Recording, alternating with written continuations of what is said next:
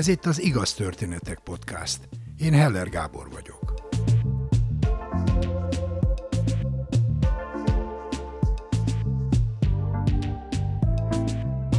Bűnöző, gyilkos, besúgó, spicli, ezek a szavak azonnali elutasítást keltenek mindenkiben.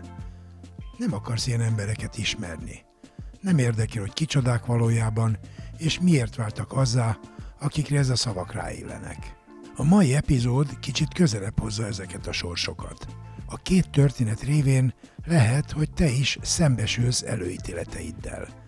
Elgondolkozol saját életeden, és talán megértőbb, megbocsátóbb leszel a nálad szerencsétlenebb sorsú emberek iránt.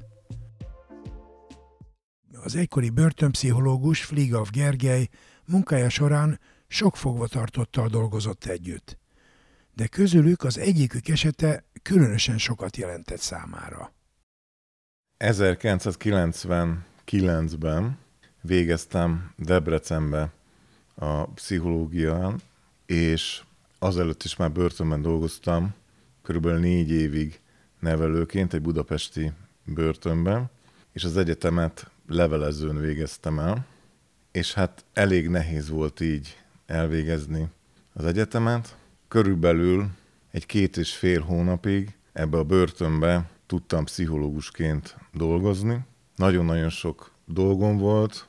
Igazából ebben a börtönben akkoriban több mint 2000 fogvatartott volt, és gyakorlatilag ebből problémás kb. a fele volt, és aki mert is pszichológushoz fordulni, az kb. 500 volt.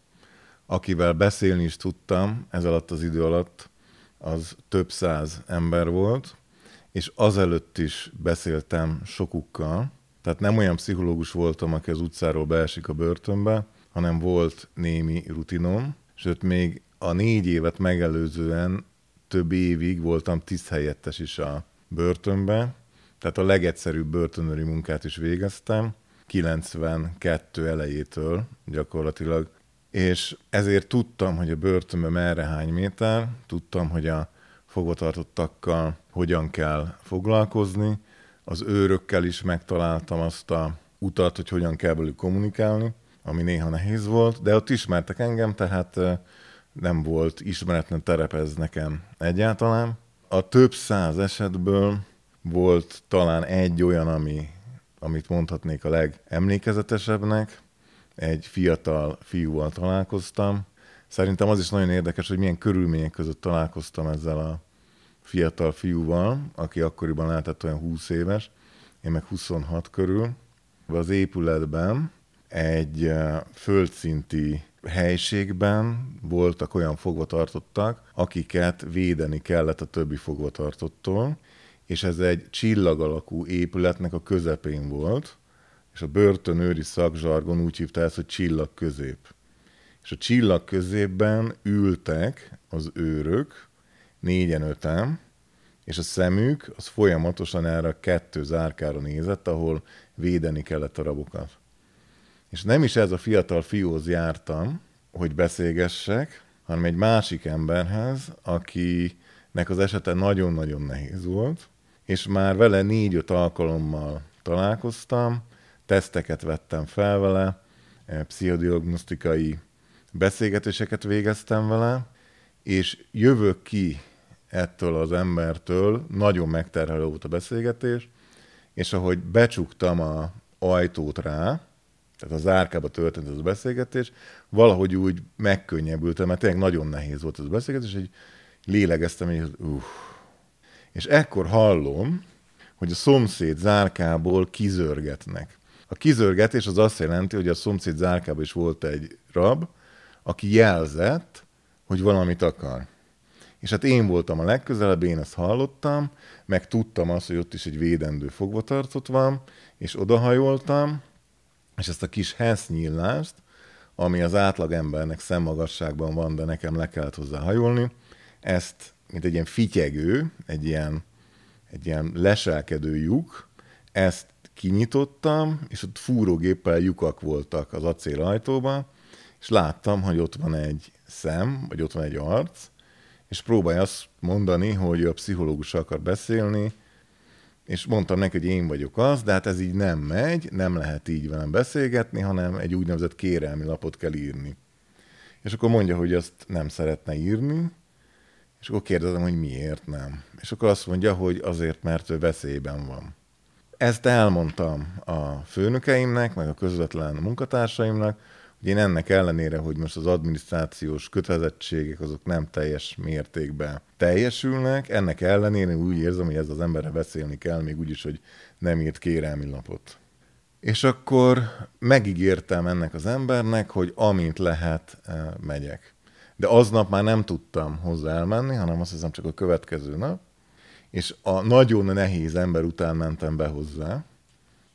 Hát egy eh, fekete hajú, nagy szemű, teljesen fehérbőrű, vékony dongájú, magas srác, akinek az arcán éppen pejhedzett a szakál, könnyes szemmel néz rám, és nem is mondja ki szóval, de a szemébe körülbelül ennyi volt, hogy de jó, hogy itt van.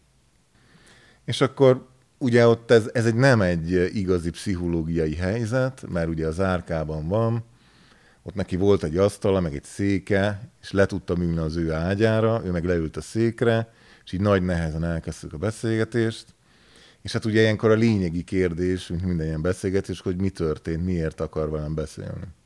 És akkor elmondta azt, hogy őt ebben a börtönben, ebben az épületben, ezen a szinten több fogva tartott társa nagyon durván sanyargatta.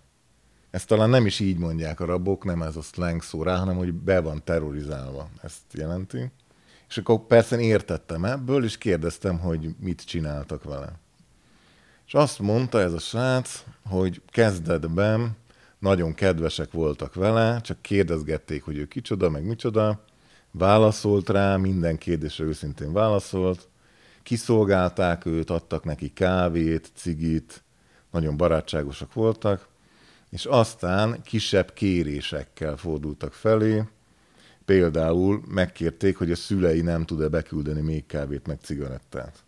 És akkor persze a szülei beküldtek kávét meg cigarettát, telefonkártyát, magas szárú tornacipőt, amit lehetett hordani a börtönbe, csupa ilyen drága dolgot. És egyre nagyobb kérései voltak a társainak, és egy idő után zsarolni is kezdték, hogyha ezeket nem küldött be, akkor ezt és ezt kapod, nem mehetsz ki a sétaudvarra, el fognak verni, mi viszont bevédünk, hogyha nélkülünk mész ki, akkor nagyon elvernek, és ez szépen-szépen addig fokozódott, hogy egy idő után a szülei azok már nem bírták teljesíteni az összes kérést, és kifogytak a lehetőségeikből, és egyszerűen ezt az embert elkezdték nagyon kegyetlenül kínozni a raptársai. Például cigarettát oltottak el a hátán, felvágták a hátán a bőrt, verték a talpát partfisnyéllel addig, amíg az ki nem szakadt, a bőr, és nem lehetett látni a izmokat a talpába. Ezt a kínzási módszert Törökországban falakának hívják, ez egy közismert kínzási módszer, valahogy a börtönben és a rendőrségi fogdákon van, de általában a börtönök meg rendőrök csinálják, de rabok is rabokkal és ennél még brutálisabb dolgok is történtek, például élő hamutálnak használták, az azt jelentette, hogy cigiztek a többiek bent az árkában, ami lehetséges, a börtönben csak a folyosón nem lehet cigizni, az árkában lehet, és amikor azt mondták, hogy hamu, neki oda kellett menni, kitáltani a száját, és belehamusztak a szájába. Vagy éjszaka masszírozni kellett a társait. A talpukat, a vállukat, és egy külön kínzási módszert is eh, kitaláltak, szinte ott rajta kísérleteztek, aminek az lett a következménye, hogy a bordáin teljesen megsérült a csonthártya, legalábbis úgy, hogy én ezt utólag magamba összerakom, és alig tudott a lábán állni, a lába szét volt verve, a bordája teljesen zúzódásokkal tele, és szinte külsérelmi nyom nem volt rajta, melyen ügyesen intézték a raptársai. És ebből a helyzetből ő, hogyha bármilyen jelzése kimenekült volna, azt vamzerságnak tekintik, és akkor még jobban elverték volna. És hát úgy tudott kimenekülni, hogy egy nagyon éber őr felfigyelt erre, szinte csak a szemével jelzett ez a srác, és ez az éber őr kimentette őt ebből a helyzetből, és e- ekkor került ebbe a védett zárkába, és hát elmondta nekem ezt a történetet. Ez körülbelül az első találkozás volt. És ezek után úgy nagyjából naponta sikerült vele találkoznom, és hát persze megkérdeztem őt, hogy miért került be, mi, mi, mi történt vele.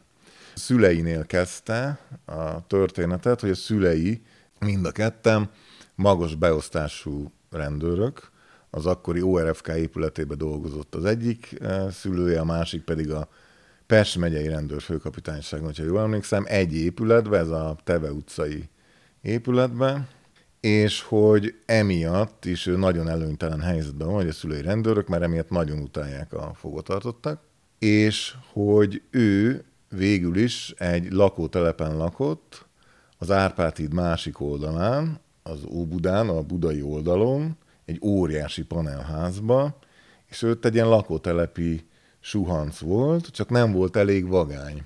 Be akart illeszkedni ott a vagány srácok közé, de nem tudott, sehogyan sem fogadták be, és akkor cigit adott nekik, megpróbált nekik piát vinni, de hát így is úgymond körbe röhögték, nem akarták befogadni, és akkor eszébe jutott neki, hogy az apjának van elzárva egy fém dobozba egy pisztolya. És hát tudta, hogy hol van az a fém doboz, tudta, hogy hogy lehet kinyitni, kinyitotta, és egyik nap ezeknek a srácoknak megmutatta a apa pisztolyát. Fontos megegyezni azt, hogy ezek a srácok, amikor ez az egész történés zajlott, 14 éven aluljak voltak, 90-es években senkit nem lehetett megbüntetni 14 év alatt, nem úgy, mint most, semmilyen bűncselekményén. Ő pedig, a főhősünk, az pedig 18 év feletti volt, épp hogy betöltötte a 18-at, tehát ő már felnőttként volt büntetendő. Levitte a pisztolyt, a kis kölkök, akik ott hárman, négyen nagy vagányok voltak, és ott pingpongasztal körül gyűltek, cigiztek, szotyoláztak, ők nagyon megörültek ennek a pisztolynak, és azt mondták, hogy figyeljetek, menjünk fel az a kislányhoz, tudjátok, aki azt mondta, hogy neki van Nintendo játéka, és vegyük el tőle a pisztolyra a Nintendo játékot. És azt mondták ennek a fekete hajú srácnak, hogy figyelj, te meg maradj itt lenn a kaputelefonnál, és örködj, és hogyha jönnek a szülei ennek a lánynak, hiszen te ismered, akkor gyorsan felszólsz a kaputelefonon, és mi eltűnünk. És hát fölmentek ezek a srácok, és a kliensem, mondjuk így, az, az lemaradt a kaputelefonnál, és nagyon hosszasan várakozott, már elvesztette a türelmét. Közben, ezt persze nem tudta, ez később derült ki, ezek a vagány kölkök ezt a kislányt megkötözték, és a pisztolya fenyegették. Semmilyen szexuális erőszak nem történt, hanem ezek annyira gyerekek voltak még, meg persze vagányok is akartak lenni, hogy a Nintendo játék az úgy lekötötte a figyelmüket, hogy belefeledkeztek, és mindeközben a srác, akiről szó van, az nem volt a kaputelefon, és elunta a várakozást, és elindult nagy búsan. Gondolta, hogy hát itt nem fog visszakapni a pisztolyt, micsoda balhé lesz az apja, mit fog szólni. És itt nagy búsan kóborolt, szinte ilyen ködös fejjel, és bement egy, egy kocsmába, és a kocsmába hallotta, hogy, hogy szirénáznak rendőrautók, és akkor már nagyon-nagyon rosszat sejtett. És hát haza keveredett, a szüleinek nem mondott semmit, és az éjnek évadján, az éjszaka kellős közepén komandósok törték be a lakást, fekete egyenruhába vitték előtt, és ekkor került ő gyakorlatilag rendőrségi fogdára, innentől kezdődött a kálváriája, bekerült a börtönbe, és onnan kezdődött az, amit már elmondott nekem.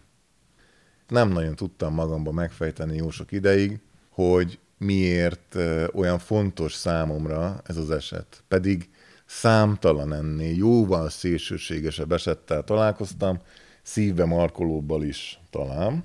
De valahogy ez az eset az, ami, ez az egyik, ami nagyon-nagyon megérint engem, és akkor elgondolkodtam az én saját helyzetemen, és nagyon-nagyon sok párhuzamosságot véltem felfedezni a srác és az én sorsom között. soha nem lehet tudni azt, hogyha börtönben vagyunk, hogy mi a különbség a rab és az őr között. Nagyon halvány a különbség. Kézzelfogható módon a rács az, és a rács egyik és másik oldala között nincsen különbség. Én is nem akartam börtönőr lenni, hanem apám mondta azt, hogy legyek rendőr, csak ez egy ilyen menekülési útvonal volt, hogy börtönőr lettem. Én csillagász akartam lenni, és a börtön kapuján nem egy olyan lelkülettel léptem be, hogy itt aljas szemét bűnözők vannak, de hát ugye azt láttam tényleg, hogy a sok-sok ember, aki ott dolgozik a börtönbe, azok bizony aljas szemét bűnözőnek tartják őket, és belém is ivódott ez. Próbáltam máshogy nézni őket, de sajnos nem tudtam. Tulajdonképpen innentől kezdve nem tudtam a bent lévő emberekre csak gonosztevőként tekinteni, hanem megláttam bennük a szerencsétlenséget is. Arra kellett, hogy rájöjjek, hogy sokkal nagyobb a szerencsétlenség csomagja az ő életükbe, mint a gonoszságé. Főleg ennél a srácnál hajszálon múlott, hogy nem azt a sorsot jártam be, mint az a srác, hiszen én is panelházi gyerek voltam, én is nagyon akartam tartozni a vagány gyerekek közé, a menők közé, az én apám is rendőr volt, az én apámnak is volt szolgálti fegyvere elzárva, és a szolgálti fegyvert én is nézegettem, mert tudtam, hogy hol van a kulcsa. Talán úgy is lehet fogalmazni, hogy szinte csak a szerencsén múlott az, hogy nem én voltam a rács másik oldalon.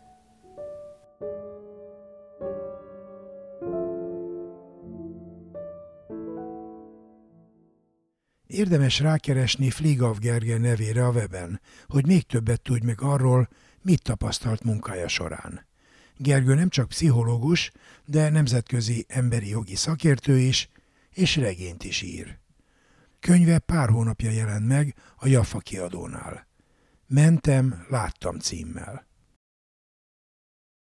A következő történet egy másik nem mindennapi helyzetről szól. Mitől tarthatott a 80-as években egy punkzenekar frontembere, amikor a rendszerellenes dalszövegei miatt bevitték a rendőrségre? Legát Tibor mesél. Az 1980-as évek elején beindult ismét egy ilyen zenekar alapítási láz, mint amilyen gondolom a 60-as években volt, és egy gyakorlatilag mindenki zenekart alapított. Én is valami hasonlóba kezdtem már a gimnáziumban 1981-ben, és aztán amikor a gimnázium, tehát leérettségiztem, akkor utána én tovább is folytattam ezt, és 1983-ban megalapítottam a Kézi Chopin nevű zenekaromat, amivel nem volt úgy különösebb célom a feltűnősködésen kívül, és hát én, mint énekes és szövegíró vettem részt ebben az egészben, találtam zenészeket is, és hát ami nagyon meglepő volt, hogy ahhoz képest, hogy akkoriban még nagyon-nagyon amatőrök voltunk zenében, meg, meg úgy mindenben, egy viszonylag, viszonylag nagy közönség sikert értünk el. Most a viszonylag alatt azt értem, hogy 3-400 ember is eljött a koncertünkre, ami hát teljesen ledöbbentett, és hát egyúttal így fel is bátorított arra, hogy tulajdonképpen bármit megengedhetek magamnak, és ez így is volt, mert hát azért ö, itt nem szerelmes dalok voltak, hanem hát inkább ilyen, ilyen politikai ellenzéki szövegek, a maguk suta módján nekem nem volt különösebb kapcsolatom az akkori demokratikus ellenzékkel, annyi volt, hogy nagyapám ordítatta a Szabad Európát állandóan, Úgyhogy, úgyhogy ez volt a kiindulás, és akkor ez a dolog, ez 1900 85 márciusáig úgy, úgy, úgy ment, hogy felléptünk, sikerünk volt, élveztük, és akkor eljött 1985. március 10-e, amikor, amikor a Kassák klubban játszottunk. A Kassák klub az egy, eh, hát egy ilyen kultikus eh, underground eh, zenei klub volt akkoriban, Zuglóban, és a Millenniumi Föld alatti vasút nevű zenekarral léptünk föl, nagyon jól sikerült a koncert, és hát ugye mi voltunk az első fellépők, és utána a milleniumi föld alatti lépett föl, és már akkor ott a koncerten, ott én még ott fürödtem a sikerbe, de olyan, olyan zavaros volt az egész, egész, egész helyzet, de nem, nem, nem értettem, hogy mi a probléma. És amikor kiléptem a, a, a klubból, akkor tulajdonképpen, mint a filmekben, így a, a, a környező utcákból rendőrkocsik jöttek, és lezárták az egész, egész környéket, voltak ott civil ruhás rendőrök, AI-s ladákkal, rendőrség ilyen zsuppolós mikrobuszol. Szóval olyan volt az egész, mint a filmeken, ami azért volt döbbenetes, mert akkoriban, tehát 1985-ben nem gondoltam volna, hogy ilyen előfordulhat még. Nem hallottam ilyesmiről. A 70-es években voltak ilyen dolgok, és hát az történt, hogy, hogy aki ott volt néző, tehát nem csak a zenekar tagjait, mindenkit fölírtak. Az összes embert fölírták, engem, engem be, beültettek egy mikrobuszba, és hát ö, ott számon kértek dolgokat, de, de utána ö, érdekes módon elengedtek. Tanítóképző főiskolára jártam, ez egy vasárnapi nap volt ez a koncert, hétfőn nem történt semmi, kedden szóltak, hogy menjek le a főigazgatóhoz, ahol már két nyomozó várt, és tulajdonképpen legépelve ott voltak a dalszövegeim, és, és hát egy ilyen számonkérés volt, de az egész dolog ilyen teljesen, azt nem mondom, hogy baráti hangnemben zajlott, de nem is volt egy fenyegető, annyit mondtak, hogy, hogy szégyeljem magam, de ezt is olyan szeliden, illetve meginvitáltak a Tolnai Lajos utcába, a BRFK-nak volt ott a vizsgálati osztálya, talán még most is ott van, március 15-ére, reggel fél nyolcra erre egyébként semmiféle más hivatalos értesítést nem kaptam. Csak ott a, a főigazgató előtt ezt, ezt, ezt, ezt közölték. És akkor én elmentem fél, fél nyolcra a Tolnai Lajos utcába, ahol mondták, hogy üljek le, és akkor onnantól kezdve elkezdődött egy ilyen pszichológiai megfélemlítés, ami arról szólt csak, hogy senki nem szólt hozzám semmit, viszont közben, mivel hogy ez egy ilyen köztörvényeseknek fenntartott hely volt, hozták be a, a különböző alakokat, jöttek, mentek, ordibálás, szóval, és hát ott kellett ülnöm négy óráig, fél ötig, amikor mondták, hogy akkor, akkor engem szólítottak, és mondták ez a klasszikus, hogy akkor kövessem őket. És akkor levittek a pincébe, ami, ahol, a, ahol a fogdák vagy zárkák voltak, és hát ilyen gyakorló ruhás géppisztolyos rendőrök voltak az őrök, és akkor hát így, így úgy, úgy is voltam, hogy fú, hát azért, azért mondhatták volna, hogy vigyek magam törül között, meg fogkefét, vagy valami, és végigvezettek a, ezen a ilyen, ilyen börtönszerű folyosón, félhomály, és egyszer csak nyílt egy ajtó, ahol egyébként meg egy ilyen kutya közönséges iroda, iroda volt, íróasztallal, írógéppel, és hát ami a legnagyobb meglepetés volt a számomra, hogy egy, egy John Lennon poszter volt a falon. És egy, hát nálam nem sokkal idősebb hadnagy, vagy, vagy alhadnagy volt a kihallgató, aki teljesen barátságos. Tehát nem is volt még az a kettő, kettős felállású jó rendőr, rossz rendőr dolog, hanem hogy hát Tibor, hát hogy ezt maga hogy képzeli, hogy ilyet nem szabad csinálni, és hogy nézze meg, hogy a, a zenével nekik semmi bajuk, akkor elmutatott a John Lennon poszterre, én akkor azt gondoltam, hogy hát azért kíváncsi lettem volna, hogy John Lennon körülbelül meddig zenélhetett volna mondjuk a 60-as évek Magyarországán. De hát a lényeg az, hogy azért én, én hát nagyon meg voltam ijedve. És az volt, a, az volt a legrosszabb az egészben, hogy hogy legjobban attól féltem, hogy, hogy be akarnak szervezni. Tehát, hogy ez volt bennem egy olyan dolog, hogy ennél lejjebb nem lehet kerülni, mint ha valakit beszerveznek, de közben, hát hogyha mondjuk azt mondják, el fognak engem ítélni, vagy, vagy bármi, ott tartanak, akkor hát azt, azt viszont nem bírnám elviselni, és, és hát egy ilyen, ilyen nagyon-nagyon-nagyon hülye dilemmába voltam, meggyőződésem volt, hogy, hogy azért annyi következménye lesz ennek, a, ennek az egész dolognak, hogy ki fognak tiltani az összes felsőoktatási intézményből, és akkor még örülhetek. És akkor ment egy ilyen, ilyen teljesen atyáskodó beszélgetés, ami gyakorlatilag egy ilyen, ilyen rendszer melletti propaganda volt. Tudom én nagyon jól, itt szinte mindent meg lehet csinálni, csak a szovjeteket nem szabad szídni, és hogy én a dalszövegeimben éppen a szovjeteket szídtam, és hogy ez megengedhetetlen, de hát egyébként azt mondok, amit akarok, és különben is szólásszabadság van itt, vagy legalábbis olyasmi. Szóval hát én kifejezetten ö, voltak olyan szövegek, ami a, a, a szovjet ellenesnek mondhatók, hát volt például a, a, a Szabad Nép című számunk, ami, amiben például volt az a, a rímpár, hogy novemberben feldübörögtek a testvéri tankok, ez adott a rendszernek rangot, hát, hát ilyenek ilyen rendőrellenes dolgok, hogy a rendszer feltétlen híve vagyok, durva játék, de így még megmaradok. De mondom, ilyen baráti, baráti volt, még azt is elmondta, hogy ő, ő nekik azzal sincs semmi bajuk, hogy nekem zenekarom van, és nyugodtan zenéjek, mert az egésznek az volt a, hogy mondjam, szexepie, hogy nekünk aznapra, március 15-én meg volt hirdetve egy koncertünk a, a Közgáz Kinizsi klubjába, ami szintén akkoriban egy ilyen, ilyen, ilyen underground helyszín volt.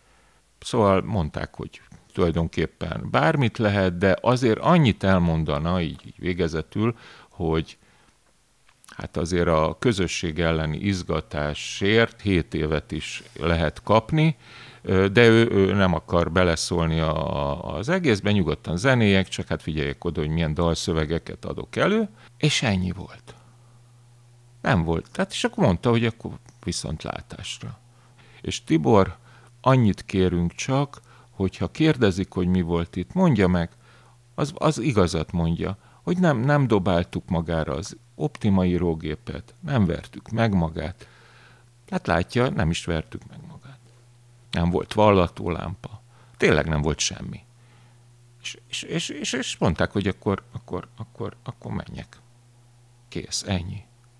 És hát én, én teljesen úgy, úgy, úgy köpni, nyelni nem tudtam, mert, mert tényleg az mindenféle stratégiákat próbáltam kitalálni, hogy mit fogok csinálni. Tehát ott volt az, hogy, hogyha, hogy elkezdek ott a földön fetrengeni, meg üvöltözni, meg nekik rontok, meg minden, hogy kényszerzubonyba vigyenek el, meg különben is nekem már, már nincs veszteni való, mert azért ezt hozzá kell tenni, tehát azért egy a, akkori Magyarországon felsőfokú végzettség nélkül az ember elmehetett, mit tudom én, a gyárba dolgozni, vagy, vagy ilyesmi, akkor ott volt még az, hogy, hogy bevisznek katonának, szóval volt egy csomó olyan dolog, ami azért, azért engem nagyon nyomasztott, meg hogy diszidálni fogok, majd valahogy kiszökök, meg kiküldöm a Szabad Európához a dalszövegeket, szóval volt már, ott mindenféléket kitaláltam, amikor elengedtek, akkor tényleg az lepett meg a legjobban, hogy, hogy nem volt arról szó, hogy hát akkor, akkor ők is kérnének ezért, a, hogy mondjam, ezért az elbánásmódért ők is kérnének egy apró szívességet, ami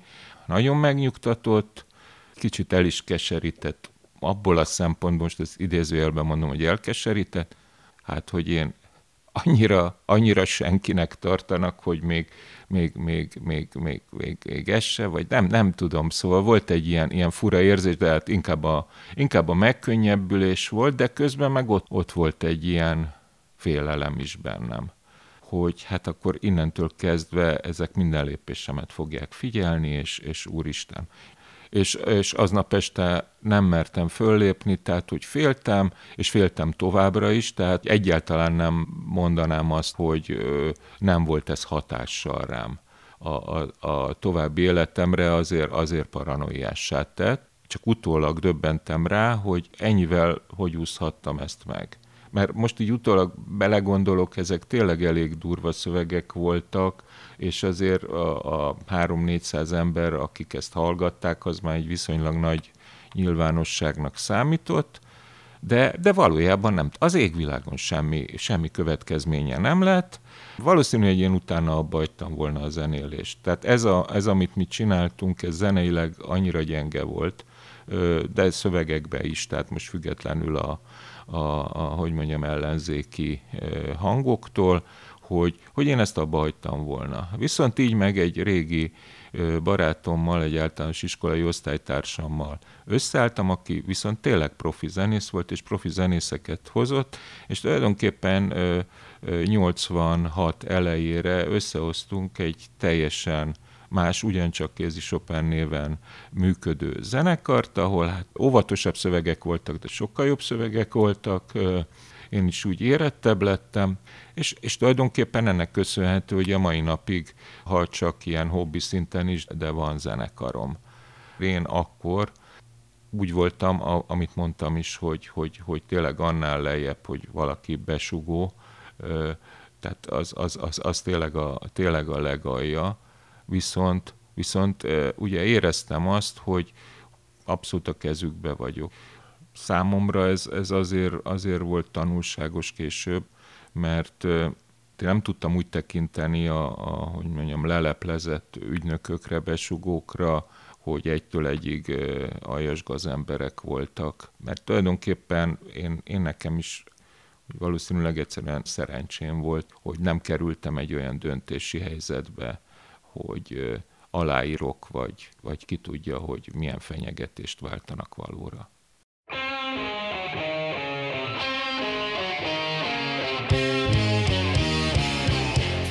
Ez a szám a Legát Tibor vezette Kézi Chopin nevű együttes dala, a vicces című United Hungarian Boys.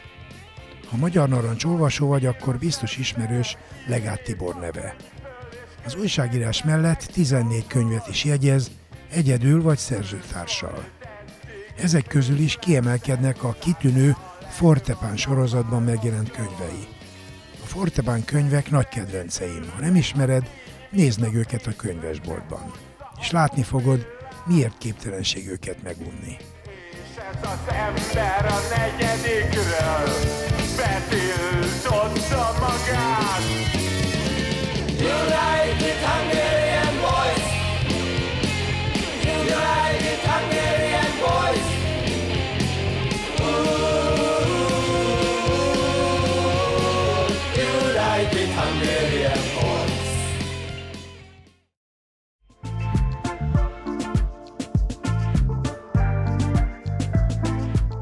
Mindenkinek vannak sorsfordító, képtelen, megható vagy mulatságos történetei. Nem vagy se túl fiatal, se túl öreg ahhoz, hogy te is mesélj egy történetet nekünk. Írd le egy oldalon, vagy vedd fel a mobilodon néhány percben, és küld el az igaz, kukac, igaztörténetek.hu e-mail címre. Várjuk! Kövess bennünket a Facebookon. És ha tetszik, oszd meg barátaiddal. Biztos ők is szeretni fogják. Ha nem szeretnél elszalasztani egy epizódot sem, iratkozz fel az Igaz Történetek podcastra, kedvenc lejátszódban.